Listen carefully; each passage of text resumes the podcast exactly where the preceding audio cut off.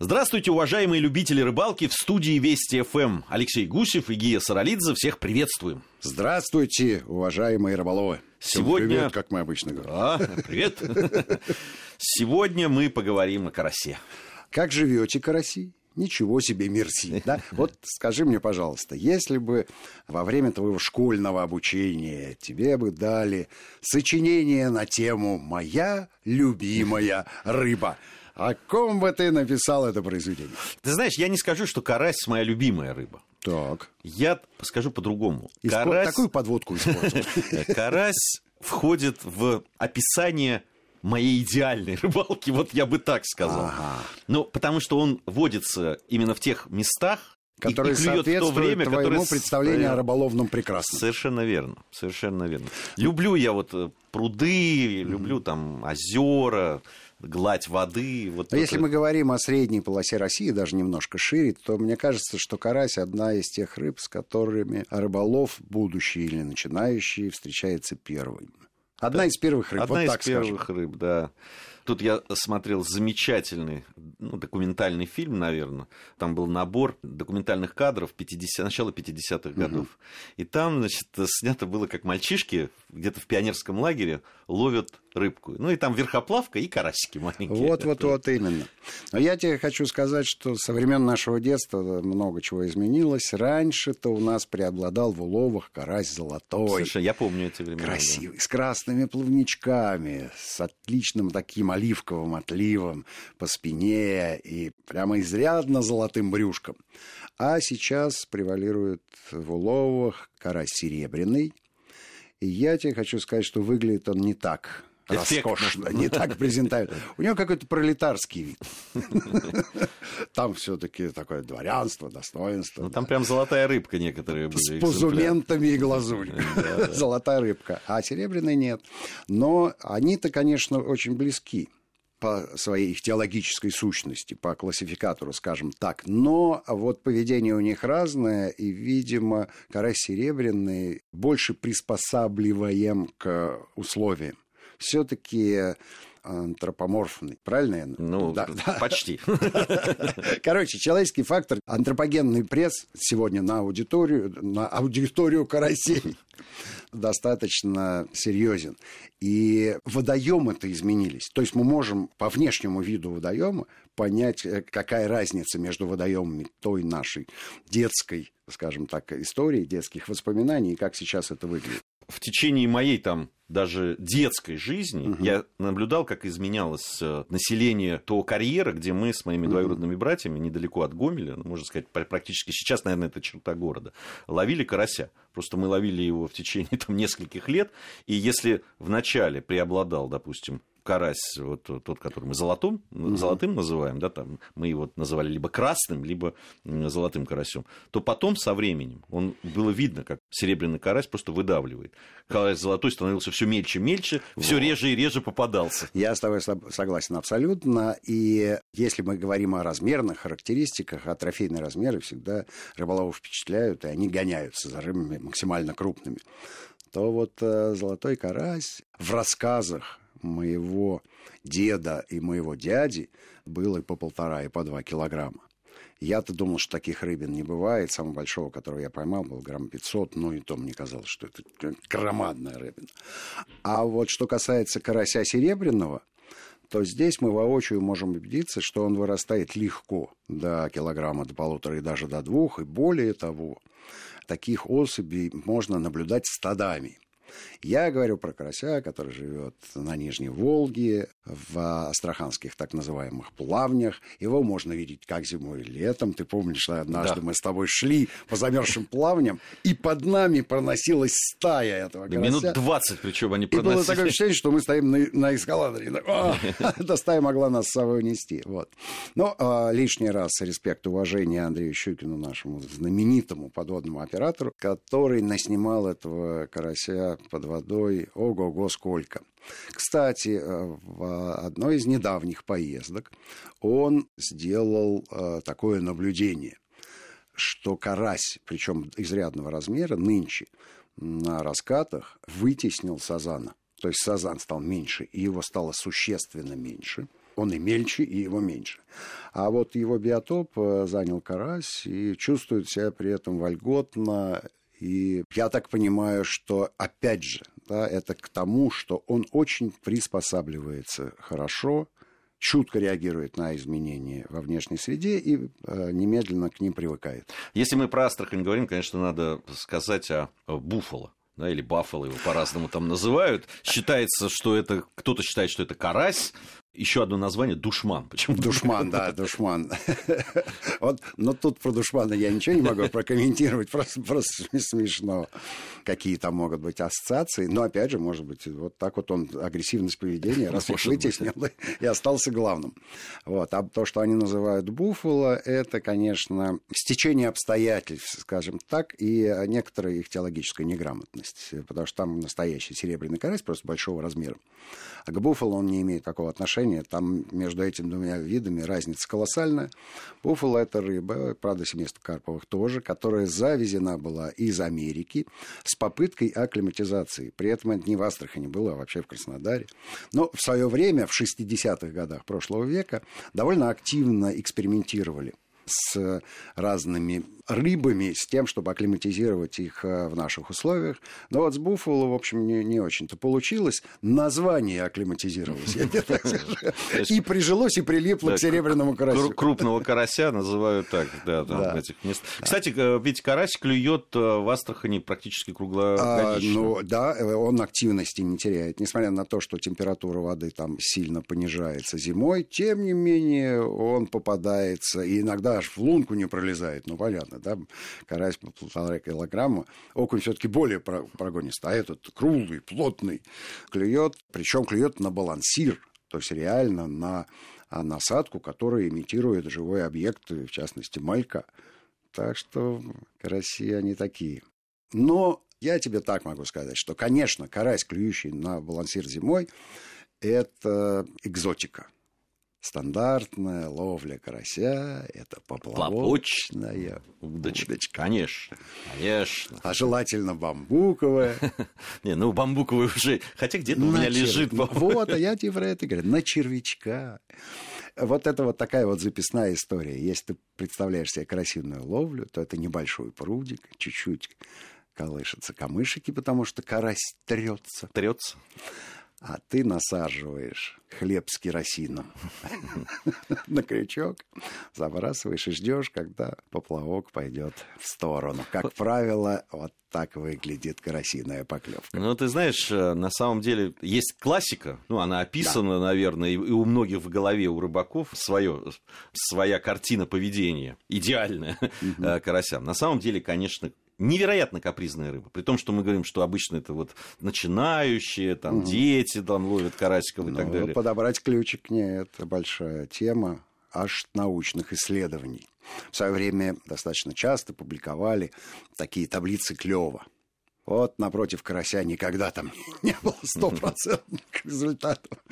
Потому что даже если по фазам Луны, по давлению и по всем остальным параметрам все идеально, у карася всегда свой взгляд на мир из-под воды, он, конечно, капризничает.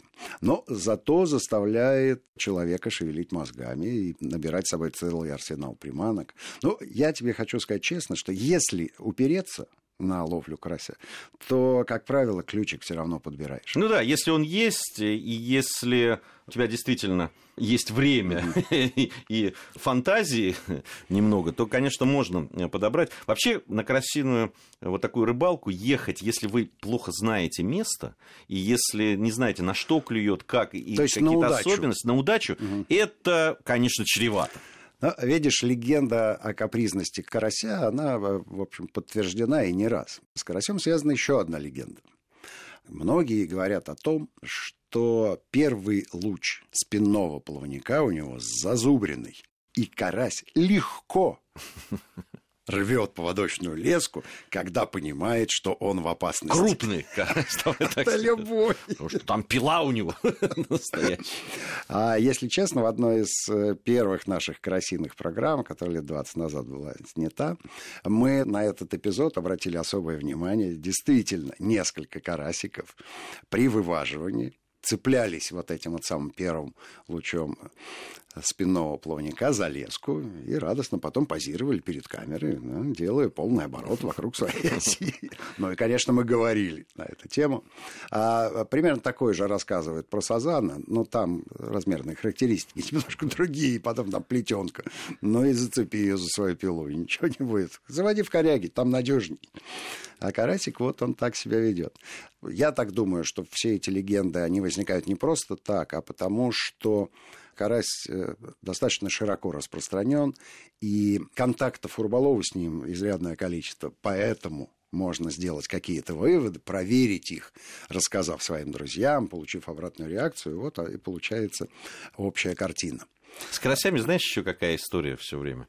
Когда ты начинаешь ловить, и карася много, допустим, в пруду, понятно, он начинает, особенно если ты пользуешься угу. ароматическими аттрактантами. аттрактантами, да, прикормками, и действительно карась подходит. Он начинает клевать, ты да. его начинаешь ловить. И да. тут начинается, хочется поймать покрупнее. Именно так.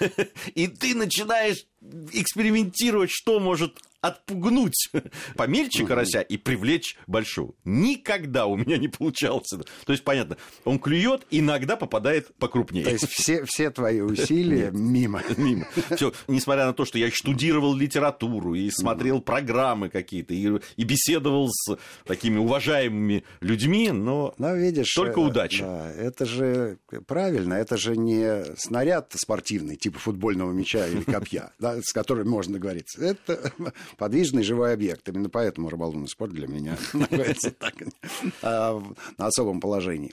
Хочу еще про одну легенду рассказать. Э, свидетелями исполнения этой легенды мы были сами. Между нашими двумя поездками на Днепр была разница во времени, э, лет 15 или 16. И вот ровно в том месте, где мы 15 или 16 лет назад ловили э, леща, причем леща руслового, по прошествии времени лещ был большой редкостью в уловах, его вытеснил и заменил карась. Прямо с глубины метров восемь, с русла, ловился карась в том месте, где раньше ловился лещ. Вот удивительная история.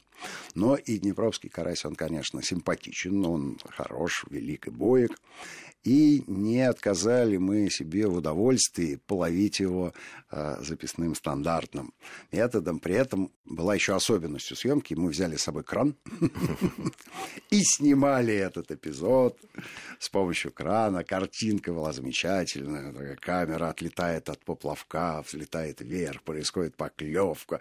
В общем, картинка безупречная. Мало того, что рыбалка замечательная, результативная, довольно много ребят карасей наловили, а еще это было так снято. Причем карась хороший клевал. Там хороший, реально хороший карась. И я тебе могу сказать, что потом-то он вкусный. Это осталось за кадром. Но теперь об этом можно рассказать. Ну, мы сегодня... Ностальгия. О вкусовых качествах карася мы, безусловно, еще в следующей части нашей программы поговорим. Э, у нас время новостей сейчас подошло. Поэтому мы внимательно выслушаем новости, затем продолжим наш э, разговор о карасе. Алексей Гусев, Гия Саралидзе в студии Вести ФМ. Продолжим совсем скоро. Продолжаем нашу программу. В студии Вести ФМ по-прежнему Алексей Гусев и Гия Саралидзе. О карасе сегодня мы э, говорим. Э, ну, мы поговорили о, о количестве насадок и наживок, которые рыболов обычно применяет. Мы говорили о поплавке, о поплавочной удочке, но ловят его по-разному. Э, я так думаю, что карася, ну, может быть, за исключением спиннинга, да, уж совсем, если быть нахальным, морского. Все остальные снасти, которые в арсенале рыболова есть, они применяются. И если ты помнишь, мы-то с тобой молодыми людьми, или уж детьми, скажем так, использовали поплавочную удочку, а потом был целый период, довольно длинный, когда мы ловили на донку с резиновым амортизатором. Да, да. или резинка. Или резинка в просторечии, да. И получали от этого удовольствие, несмотря на то, что карасик-то ловился мелким, а в том же пруду ночью – в Забродниках на поплавок я ловил карася раза в два или в три больше. Ну, так вот, больше ладошки точно был. А там-то совсем такие были, с пол ладошки. Помимо этого используется штекер, но куда же без него. Непонятная для меня снасть. В чем, в чем преимущество штекера, я могу тебе сказать. Э, там глобальное одно преимущество, что ты можешь заводить в точку прикормки – свою э, насадку в диапазоне плюс-минус 2 сантиметра. Ну да. Что, конечно, идеально. То есть вот есть у тебя пятно прикормки, и прямо в центре ты этим штекером ловишь, и поэтому коэффициент полезного действия всех твоих усилий, он существенно выше. А используется, безусловно, и фидер. Преимущество фидера в том, что кормушка кормовое пятно, которое создается кормушкой, у тебя всегда недалеко от насадки и облачко ароматной мути. Да, как, как мы знаем. Как да. мы знаем. Но ты знаешь, вот я по, по привлекает рыбу. наблюдениям, ну, даже на том пруду, который рядом с дачей, где я все время угу. ловлю, в том числе и с младшим поколением, на поплавочную удочку. Рядом со мной обычно приезжают такие серьезные угу. э, мужчины, которые ловят, можно назвать это фидером, кто-то на фидер, кто-то просто такая снасть, сделанная из ну, донка с кормушкой. Донка с кормушкой, да. да. да и, конечно, ну, в среднем, если брать, конечно, они ловят крупнее. Вот. Ну, потому что они могут и забросить, собственно говоря, эту кормушку куда хотят. А я тебе хочу сказать, что мы вот сейчас все снасти, которые мы обсудили, в базовом своем пакете, скажем так, э, имеют обязательное условие как можно больше корма потому что именно он привлекает рыбу. Дальше ты можешь экспериментировать с насадками сколько угодно, но и с кормом тоже можно экспериментировать. Есть одна снасть, э, которая не пользуется прикормкой вообще. Да ладно, скажете, как, карася без прикормки? Да. Это мормышка. Не та зимняя, о которой сразу подумали, потому что она приходит на ум. А мормышка летняя, летняя. с боковым кивочком. И здесь есть настоящие виртуозы. И я тебе хочу сказать, что вот на летнюю мормышку ловится карася сравнимо с снастями, в которых используется прикормка. И мне нравится летняя мормышка тем, что это ходовой способ лова. Он вот активный, да. активный, и в нем, э, в нем сочетается еще и умение прочитать водоем и презентовать эту мормышку, подобрать ее таким образом, чтобы карась ее заметил и ухватил. Мне еще летняя мормышка нравится тем, что вот сам процесс рыбалки, он очень э, тактильный, я бы сказал. Ты чувствуешь поклевку, ты, да, да это все-таки да, да, да, немножко да, да. другое э, удовольствие от рыбалки ты получаешь. Ну и, а, если честно, пока я не посмотрел, как карась ведет себя под водой, у меня были разные иллюзии по этому поводу. Сейчас у нас много подводных съемок, и вот если на них внимательно посмотреть и проанализировать, то карась ведет достаточно подвижный образ жизни, частенько перемещаясь по водоему. И если уж он и копается где-то в грунте, как мы еще, карась зарывается в на всю зиму. Но летом-то он этого не делает. Он, он точно знает, что ему какую-то часть э, сезона в Иле придется провести. Поэтому всю остальную теплую часть сезона он старается от этого ила драпать. И я так понимаю, что он рыба-то скорее пелагическая, то есть живущая в толще воды, а вовсе не ведущая донный образ жизни, как многие считают. И в этом смысле что получается? Прикормка-то у тебя точно на дне находится. А мормышка летняя, она все горизонты пролавливает.